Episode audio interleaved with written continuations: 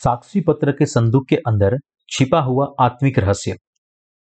निर्गमन अध्याय 25 वचन 10 से 22 बबुल की लकड़ी का एक संदूक बनाया जाए, उसकी लंबाई ढाई हाथ और चौड़ाई और ऊंचाई डेढ़ डेढ़ हाथ की हो, और उसको चोखे सोने से भीतर और बाहर मडवाना और संदूक के ऊपर चारों ओर सोने की बाढ़ बनवाना, और सोने के चार कड़े लगवाकर उसके चारों पायों पर, और दो कड़े और दूसरी ओर भी दो कड़े लगवाना।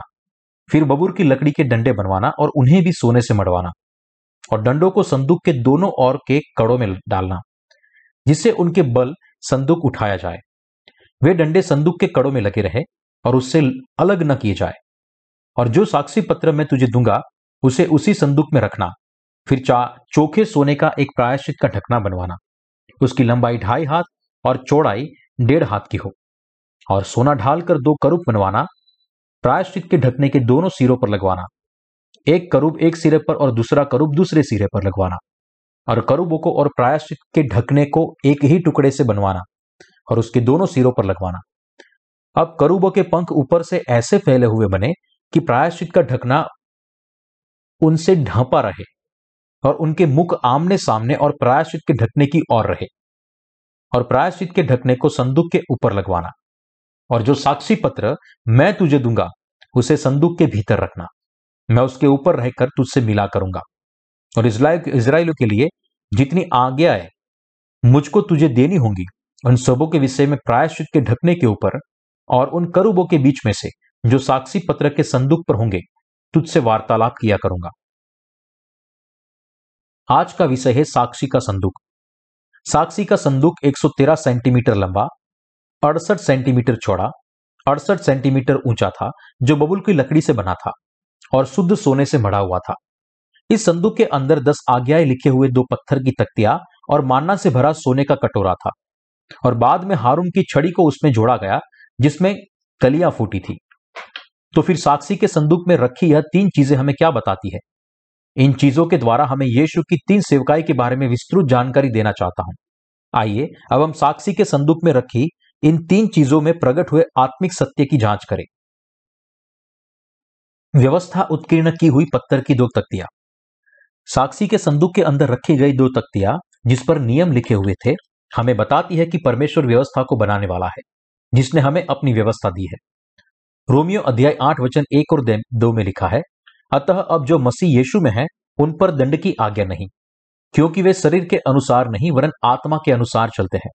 क्योंकि जीवन की आत्मा की व्यवस्था ने मसीह यीशु में मुझे पाप की और मृत्यु की व्यवस्था से स्वतंत्र कर दिया। इस भाग से हम देख सकते हैं कि परमेश्वर ने हमारे हृदय में दो व्यवस्था का निर्माण किया है, जीवन की व्यवस्था और दंड की व्यवस्था।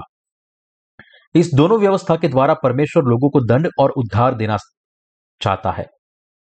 सबसे पहले व्यवस्था के द्वारा हम जान सकते हैं कि हम पापी है जो नरक के लिए नियोजित है।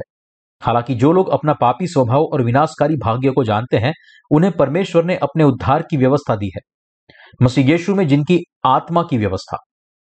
परमेश्वर इन दो व्यवस्थाओं को देने के द्वारा सबका उद्धार बना है। सोने के कटोरे में रखा हुआ मन्ना। सोने का कटोरा भी जो संदूक में पाया जाता है, उसमें मानना था।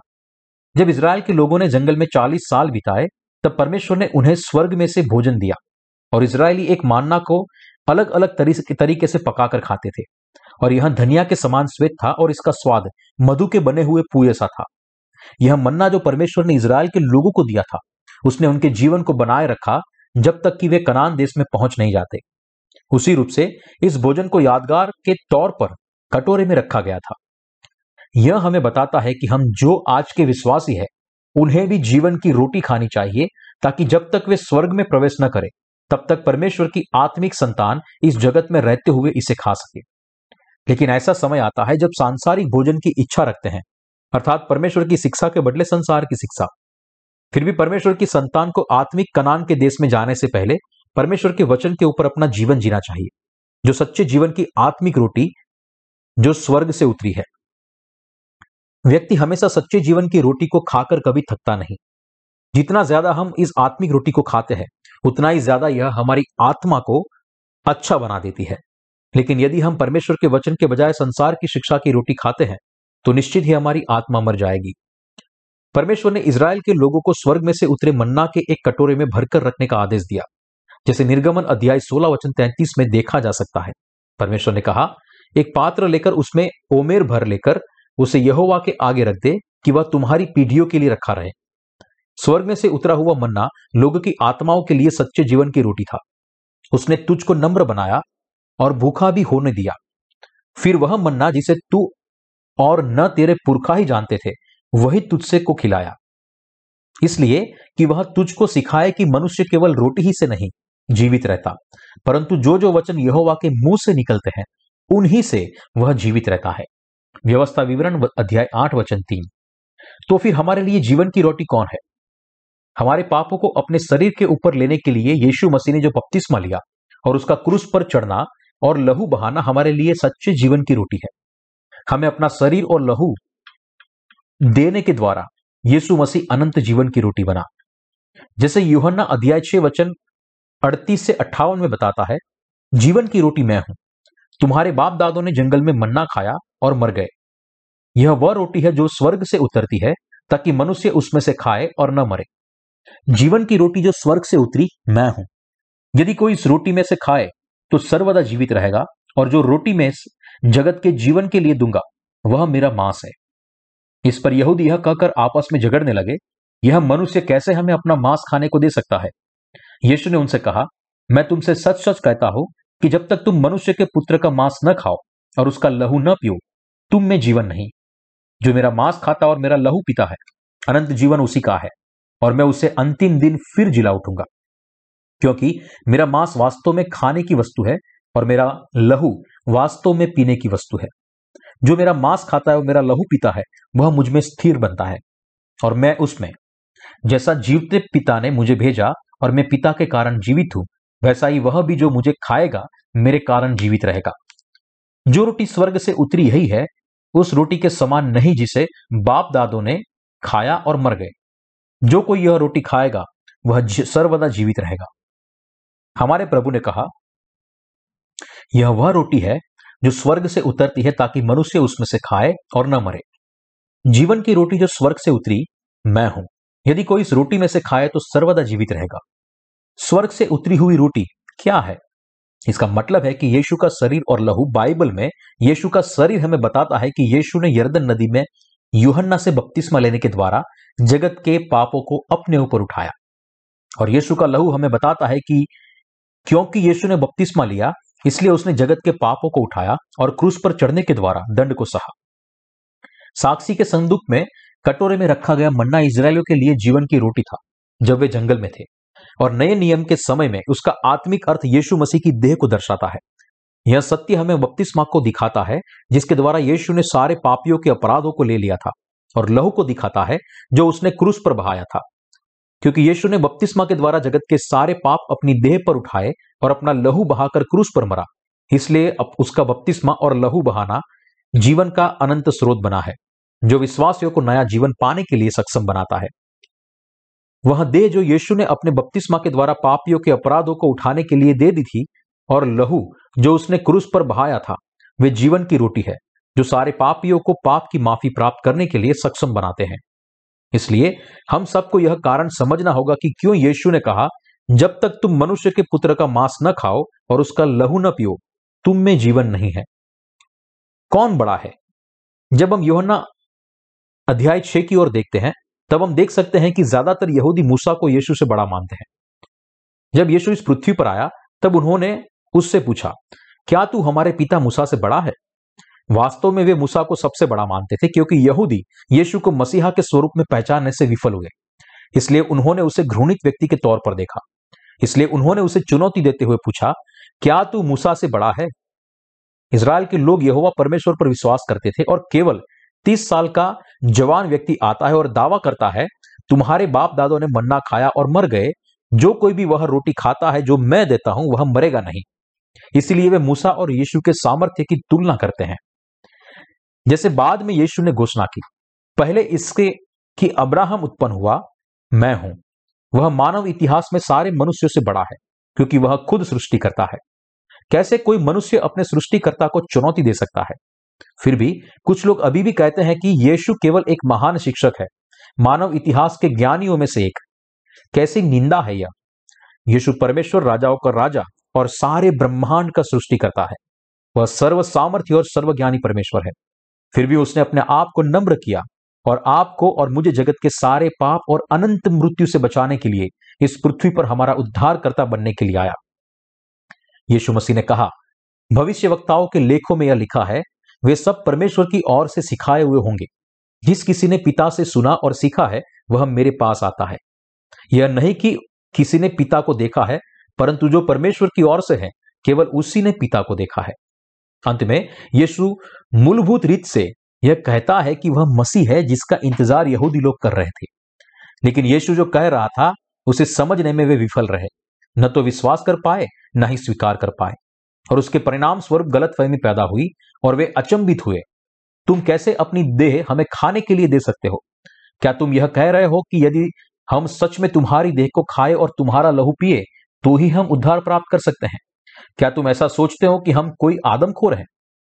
लेकिन जो कोई यीशु की देह को खाएगा और उसकी लहू को पिएगा, वह हमेशा के लिए जीवित रहेगा। यीशु की देह जीवन की रोटी है। इस कटोरे में रखे मन्ना का वास्तविक तत्व जीवन की रोटी, यीशु मसीह की देह और लहू है। इस पृथ्वी पर आकर और अपनी देह और लहू देकर, यीशु ने हमें जीवन की रोटी खाने और अनंत जीवन प्राप्त करने के योग्य बनाया है। तो फिर कोई कैसे यीशु की देह को खा सकता है? और उसका लहू पी सकता है। यीशु की देह को खाने और उसके लहू को पीने का केवल एक ही रास्ता है कि यीशु के बपतिस्मा और क्रूस पर बहाए उसके लहू पर विश्वास करना। हमें विश्वास के द्वारा यीशु की देह को खाना चाहिए और लहू को पीना चाहिए।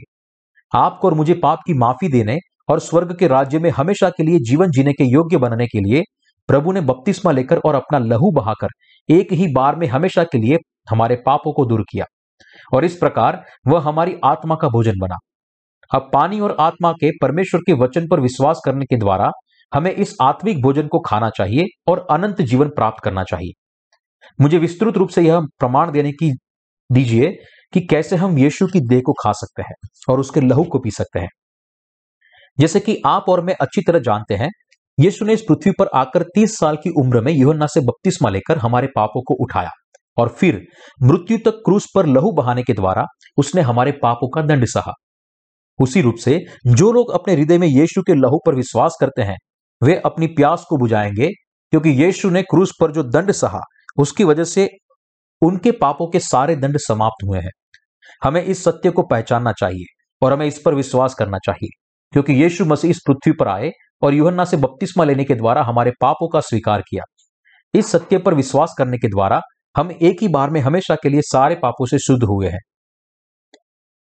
परमेश्वर ने हमें विश्वास से यीशु की देह को खाने और उसके लहू को पीने के लिए कहा है, क्योंकि यीशु ने योहन्ना से बपतिस्मा लेने के द्वारा सारे पापों को ले लिया है। किसी भी अपराध को नहीं छोड़ा और क्योंकि उसने क्रूस के दंड के लिए अपना शरीर दे दिया और अपना कीमती लहू बहाया, इसलिए जो लोग विश्वास करते हैं, उनके हृदय अब शुद्ध और तृप्त हुए हैं, क्योंकि उन्होंने विश्वास के द्वारा अपने सारे पापों को साफ़ किया और पाप के सारे दंड को सहा। इसीलिए यीशु ने कहा क्योंकि मेरा मांस वास्तव में खाने की वस्तु है और मेरा लहू वास्तव में पीने की वस्तु है। सबसे बड़ा आश्वासन यह यीशु वास्तव में उद्धार करता है, परमेश्वर का पुत्र जिसने हमारे पापों को साफ़ किया और हमारे पापों का दंड सहा।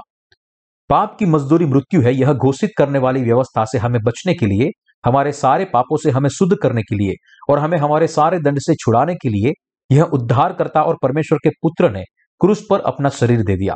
अपना लहू बहाया और इस प्रकार जो विश्वास करते हैं, उनके हृदय को शुद्ध किया और उनकी प्यास को बुझाया। यह यीशु की देह और लहू का प्रभाव है। यीशु उद्धार करता है जिसने मनुष्य जाति के पापों को और दंडों को उठाया। यीशु वो उद्धार करता है जिसने बपतिस्मा लेने के द्वारा मनुष्य जाति के पापों का स्वीकार किया और जो इन पापों के दंड को सहने के लिए क्रूस पर चढ़ा और अपना लहू बहाया। क्योंकि जगत के सारे पाप यीशु पर डाले गए थे और उसने उसे स्वीकार किया था, इसलिए क्रूस पर उसने जिस दंड को सहा था, वह हमारे खुद के पाप का दंड था। पानी और आत्मा के सत्य पर विश्वास करने के द्वारा हम पाप की माफ़ी को पा सकते हैं। आप सबको यीशु के बपतिस्मा और उसके लहू बहाने पर अपने खुद के पापों की माफ़ी के रूप में विश्वास करना चाहिए। इस सत्य के सुसमाचार पर विश्वास करने के कारण हम आत्मिक रीति से यीशु के मांस को खा सकते हैं और उसके लहू को पी सकते हैं। दूसरे शब्दों में, यीशु मसीह परमेश्वर का पुत्र इस पृथ्वी पर आया, अपने बपतिस्मा के द्वारा हमारे पापों को उठाया क्रूस पर हमारे पापों का सारा दंड सहा। यह विश्वास करने के द्वारा हम ऐसे लोग बन सकते हैं, जो उसके मांस को खाने, लहू को पीने और अनंत जीवन प्राप्त करने के योग्य है। यीशु के बपतिस्मा और बहाए हुए लहू पर विश्वास करने के द्वारा अब हम उसके मांस को खा सकते हैं और लहू को पी सकते हैं। यीशु के बपतिस्मा और क्रूस पर बहाए उसके लहू को हमारे खुद के पाप की माफ़ी के भोजन के रूप में खाकर हम सारे पापों से छुटकारा पा सकते हैं। इस विश्वास के द्वारा हम हमारे पाप की माफ़ी को प्राप्त करने परमेश्वर की संतान बनने और हमेशा के लिए परमेश्वर के राज्य में जीवन जीने के योग्य बने हैं। हारून की छड़ी में कलिया। साक्षी के संदूक में रखी चीज़ों के बीच में हारून की छड़ी जिसमें कलिया फूटी थी, वह यीशु मसीह को स्वर्ग के राज्य में महायाजक के रूप में दर्शाती है। यह हमें यह भी बताती है कि उसमें अनंत जीवन पाया जाता है। इसके बारे में हमारी समझ में सरल बनाने के लिए आइए हम गिनती अध्याय 16 वचन एक और दो की ओर मुड़ते हैं। कोरो की कोर, जो लेवी का परपोता कहा था, जाता था, और यशहार का पुत्र था। वह एलियाब के पुत्र दातान और अबिराम और पेलेत के पुत्र ओन, इन तीनों रुबेनियों से मिलकर मंडली के ढाई सौ प्रधान, जो सभासद और नामी थे, उनको संग लिया, और वे मूसा और हारून के विरुद्ध उठ खड़े हुए। यहाँ यह भाग हमें बताता है कि लेवियों के बीच में मंडली के ढाई सौ प्रधान मिलकर मूसा के विरुद्ध उठ खड़े हुए। उन्होंने कहा, मूसा और हारून तुम्हें हमें मिस्र से बाहर निकालकर हमारे लिए क्या किया? क्या तुमने हमें दाग की बाड़ी दी? तुमने हमारे लिए क्या किया? क्या तुमने हमें जल के ताल के पास लेकर गए? तुमने हमारे लिए क्या किया? क्या तुम हमें अंत में इस मरुभूमि में मरने के लिए लेकर नहीं आए? तुम कैसे अपने आप को परमेश्वर के सेवक कह सकते हो? क्या परमेश्वर केवल तुम्हारे द्वारा ही कार्य करता है? दूसरे शब्दों में, वे मूसा और हारून की अगुवाई के विरुद्ध में उठ खड़े हुए। अब उस समय परमेश्वर ने कोर दातान, ओन और मंडली के बाकी अगवो जो विरोध में उठ खड़े हुए थे, उन्हें कहा, सब प्रधानों के पास से एक एक छड़ी ले और उन छड़ियों में से एक एक पर एक एक के मूल पुरुष का नाम लिख। फिर इन छड़ियों को मिलाप वाले तंबू में साक्षी पत्र के आगे रख। उन्हें पूरी रात वहाँ रख और दूसरे दिन उन्हें देखो। फिर परमेश्वर ने कहा, और जिस पुरुष को मैं चुनूँगा, उसकी छड़ी में कलिया फूट निकलेंगी। और इसराइली जो तुम बुड़बुड़ाते रहते हो वे बुड़बुड़ाना मैं उनके ऊपर से दूर करूँगा। वचन आठ में, हम देखते हैं कि हारून की छड़ी जो लेवी के घराने के लिए थी, उसमें कलिया फूट निकली, अर्थात उसमें कलिया लगी और फूल भी फूले और पक्के बादाम भी लगे। फिर वचन दस में हम देखते हैं, फिर यहोवा ने मूसा से कहा, हारून की छड़ी को साक्षी पत्र के सामने फिर धर दे कि यह उन दंगा करने वालों के लिए एक निशानी बनकर रखी रहे कि तू उनका बुड़बुड़ाना जो मेरे विरुद्ध होता रहता है, भविष्य में रोक रखे। ऐसा न हो कि वे मर जाए। इस तरह हारून की छड़ी जिस पर कलियाँ फूटी थी, उसे साक्षी के संदूक के अंदर रखा गया। यह इस बात को दिखाता है कि हारून लेवी का वंश, जिसका इसराइल के लोगों के लिए महायाजक के रूप में अभिषेक किया गया था, मूसा परमेश्वर का भविष्य वक्ता था और हारून उसके वंशज इसराइल के लोगों के महायाजक थे। परमेश्वर ने खुद हारून को पृथ्वी पर के महायाजक की ज़िम्मेदारी दी थी। परमेश्वर ने मूसा को बलिदान की पद्धति दिखाई, जहाँ इसराइल के लोग जब भी पाप करते थे, तब बलिदान का अर्पण करते थे और परमेश्वर को चढ़ाते थे। और उसने हारून को बलिदान की पद्धति के अनुसार अर्पण चढ़ाने के लिए प्रबंधक के तौर पर रखा था। जैसे परमेश्वर ने महायाजक हारून को याजकीय पद दिया, वैसे वहाँ और भी ऐसे लोग थे जिन्होंने उसके याजकीय पद के विरुद्ध चुनौती दी, और इसीलिए परमेश्वर ने हारून की छड़ी पर कलिया को उगाया, और दिखाया कि उसका याजकीय पद परमेश्वर की ओर से आया था। फिर उसने इसराइल के लोगों को कहा कि वे इस छड़ी को साक्षी के संदूक के अंदर यादगिरी के तौर पर रखने के लिए कहा। इसी प्रकार व्यवस्था की दो तख्तियाँ, मन्ना से भरा कटोरा और हारून की छड़ी जिस पर कलिया फूटी थी, उसे साक्षी के संदूक में रखा गया। तो फिर यह तीन चीज़ें आत्मिक तौर पर क्या दर्शाती है? वे यीशु मसीह हमारे उद्धारकर्ता की सेवकाई को दर्शाते हैं। हमारे सारे पापों को मिटाने के लिए यीशु मसीह ने कौन सी सेवकाई को परिपूर्ण किया? सबसे पहले उसने भविष्यवक्ता की सेवकाई को परिपूर्ण किया। वह अल्फ़ा और उमेगा है।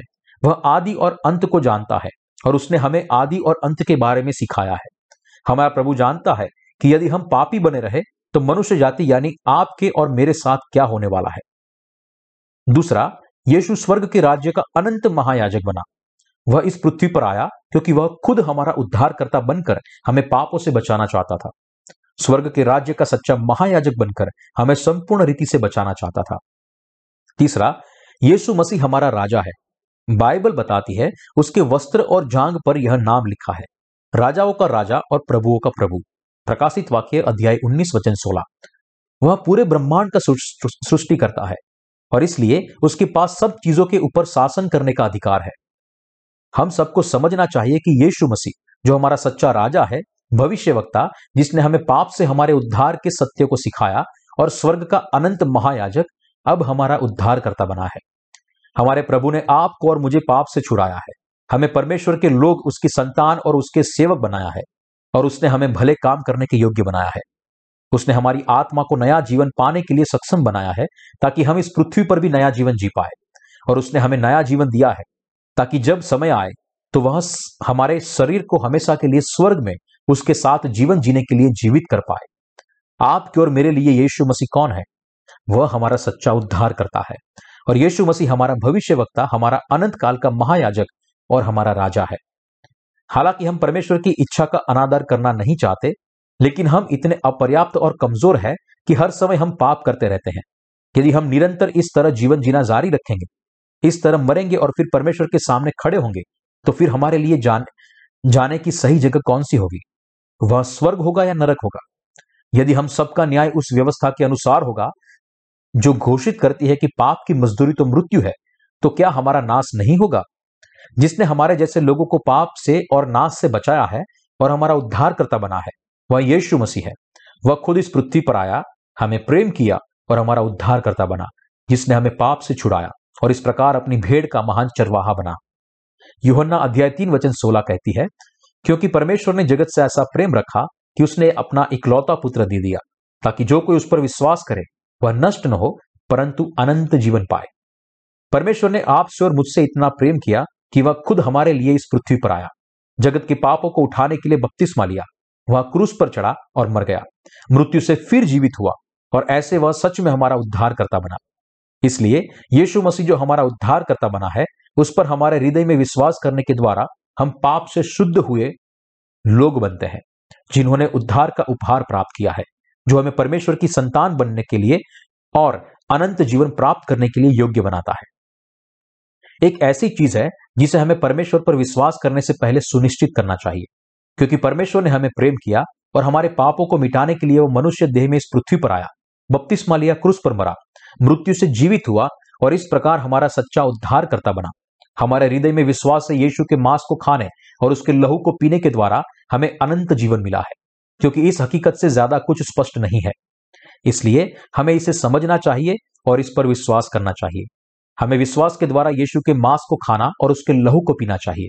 और जो कोई यीशु के द्वारा परिपूर्ण इस पानी और आत्मा के सुसमाचार पर विश्वास करता है, वह इस विश्वास को प्राप्त कर सकता है। विश्वास के अलावा हमें और क्या करना चाहिए? हम परमेश्वर के सामने खड़े रहने के अलावा और कुछ नहीं कर सकते।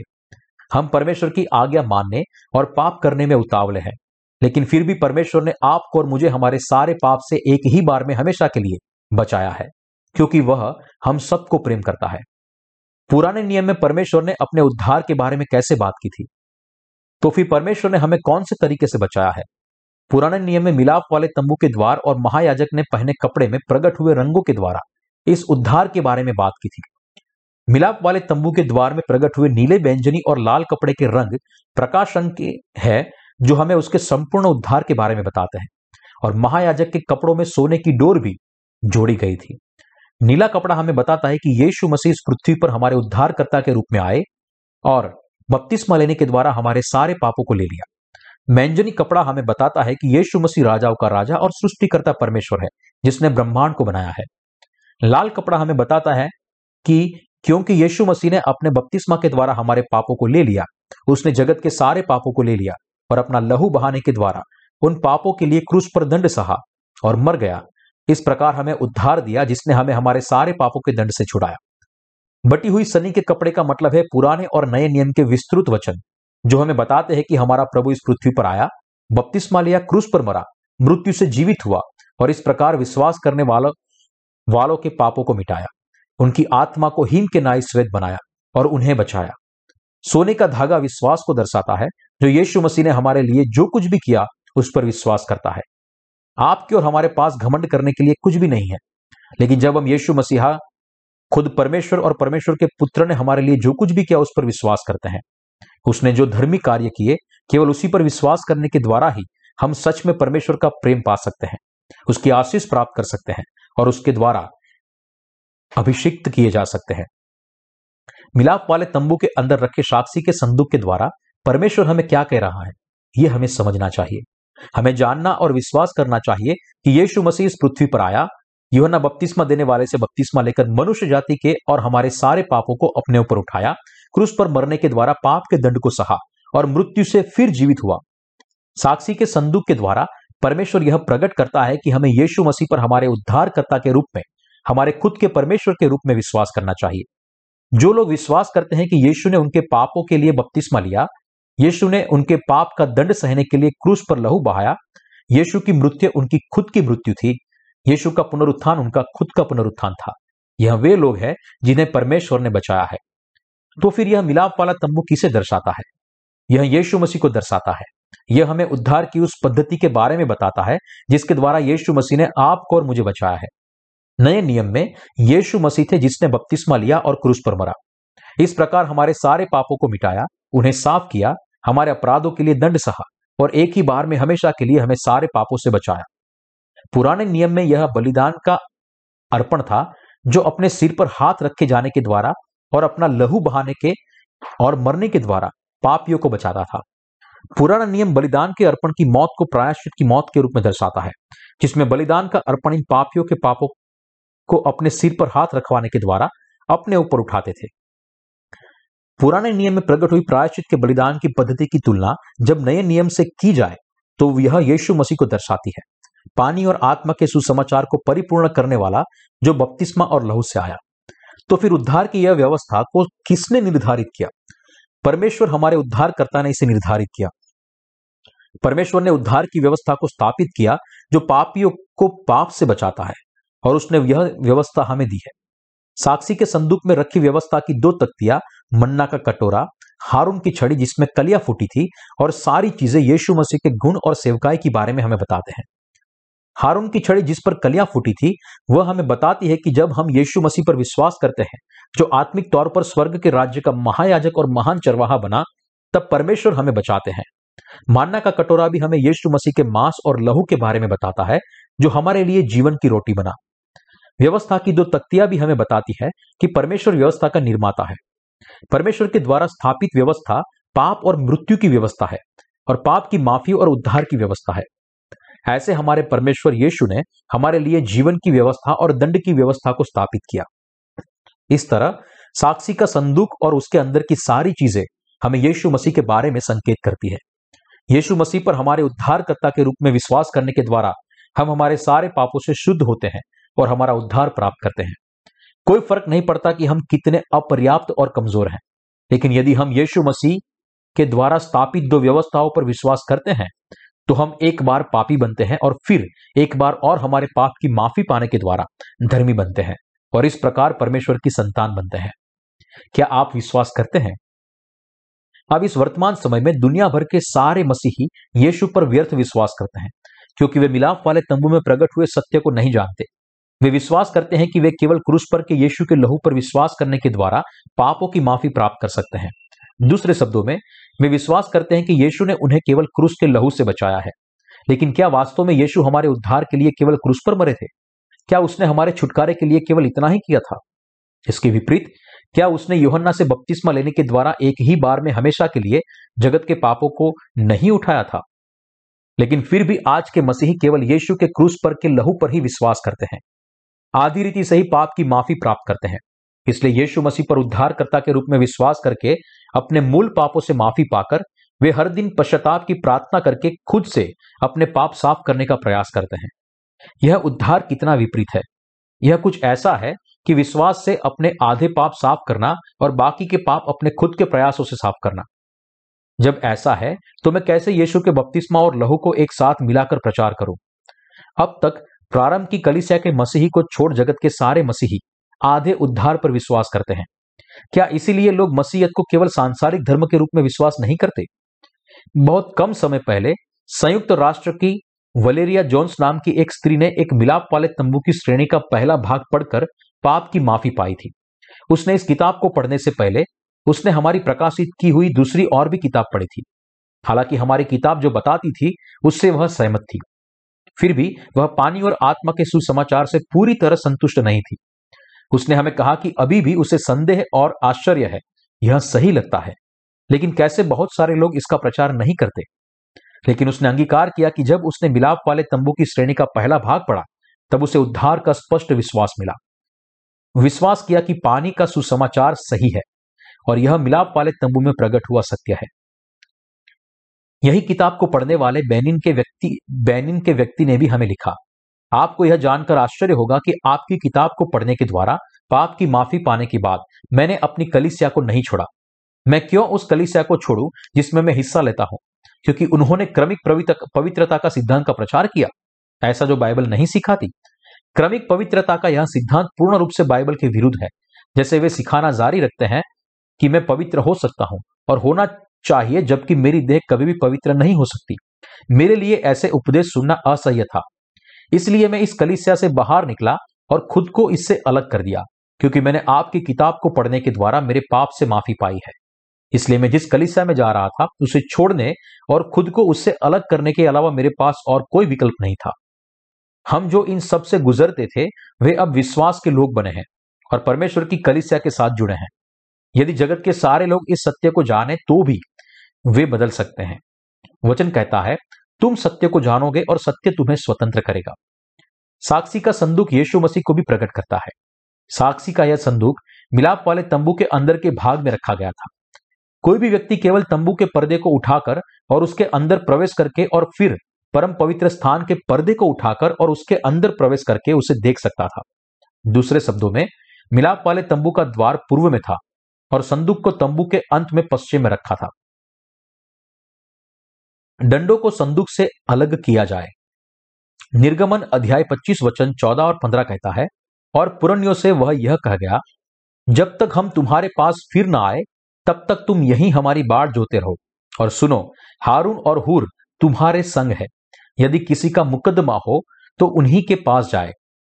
तब मूसा पर्वत पर चढ़ गया और बादल ने पर्वत को छा लिया। इन वचन का क्या मतलब है? इन वचन के साथ परमेश्वर हमें बताता है कि हमें खुद को समर्पित करने के द्वारा पानी और आत्मा के सुसमाचार की सेवा करनी चाहिए। जब हम खुद को उसके काम के लिए समर्पित करते हैं, केवल तभी सुसमाचार का प्रचार होगा। सुसमाचार के प्रति खुद को समर्पित करने के लिए प्रभु की सेवा करना क्रूस के रास्ते का अनुसरण करना है। कि हमारे प्रभु हमारे आगे चले थे। इसलिए उसने अपने चेलों से कहा था, जो कोई मेरे पीछे आना चाहे, वह अपने आप को इनकार करे और अपना क्रूस उठाकर मेरे पीछे हो ले। मरकुस अध्याय आठ, वचन चौतीस। पूरे संसार में सच्चे सुसमाचार का प्रचार करने के लिए बड़ा बलिदान, प्रयास और दुख सहना ज़रूरी है। प्रेरित पौलुस ने पानी और आत्मा के सुसमाचार के लिए कितना दुख उठाया।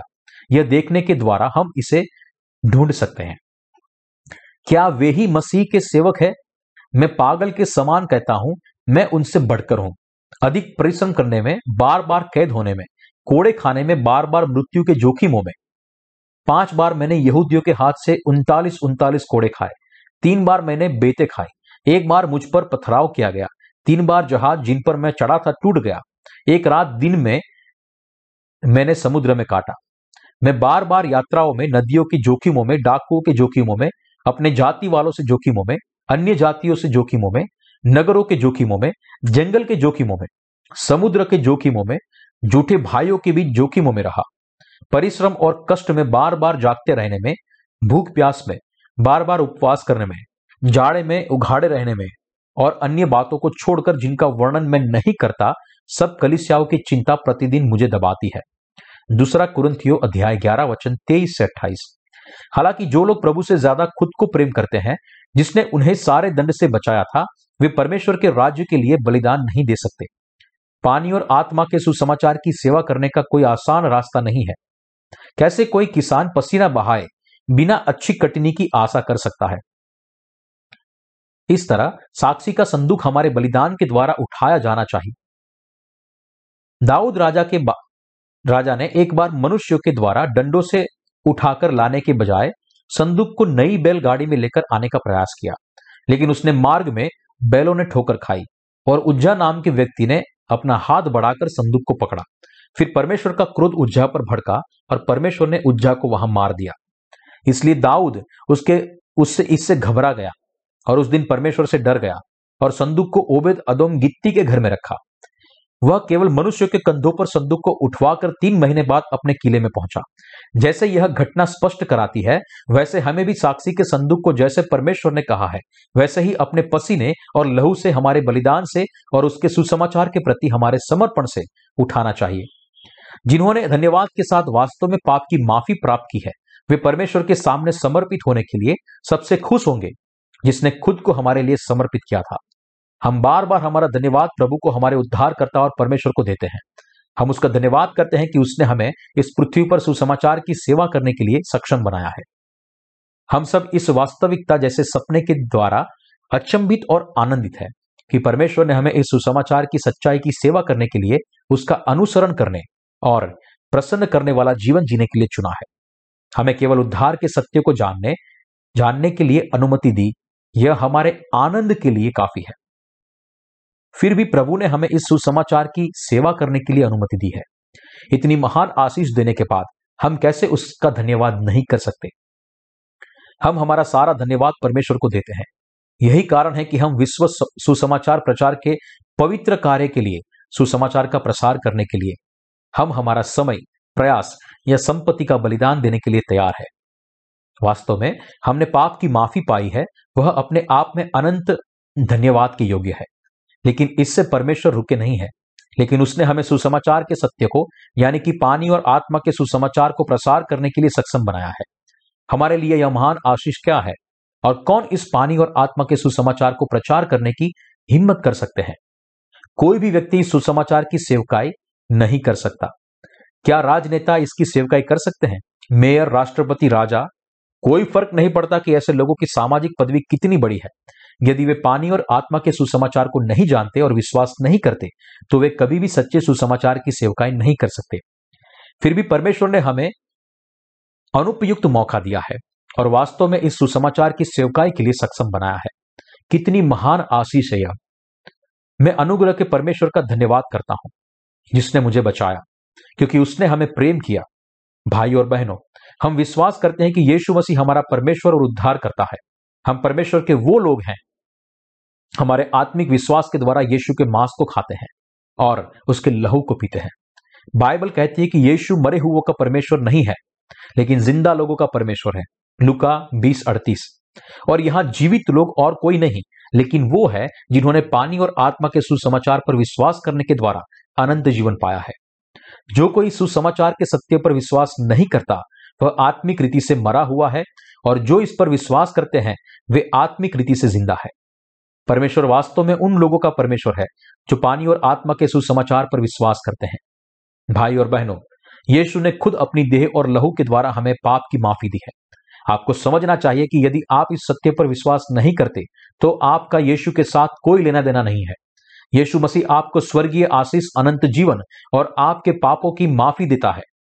वह कौन है जो चरवाहा बिना जिसने आपको अनंत आशीष दी है, जो आपकी अगुवाई करता है और आपको बनाए रखता है।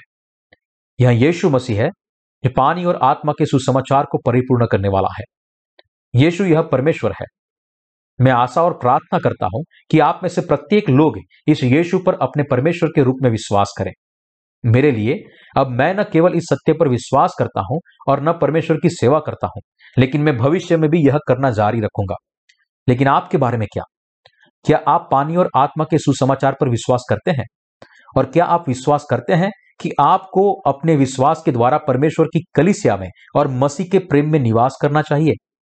आइए, हम सब जब तक प्रभु से नहीं मिलते, तब तक पानी और आत्मा के सुसमाचार पर विश्वास करने के द्वारा हमारा जीवन बिताए।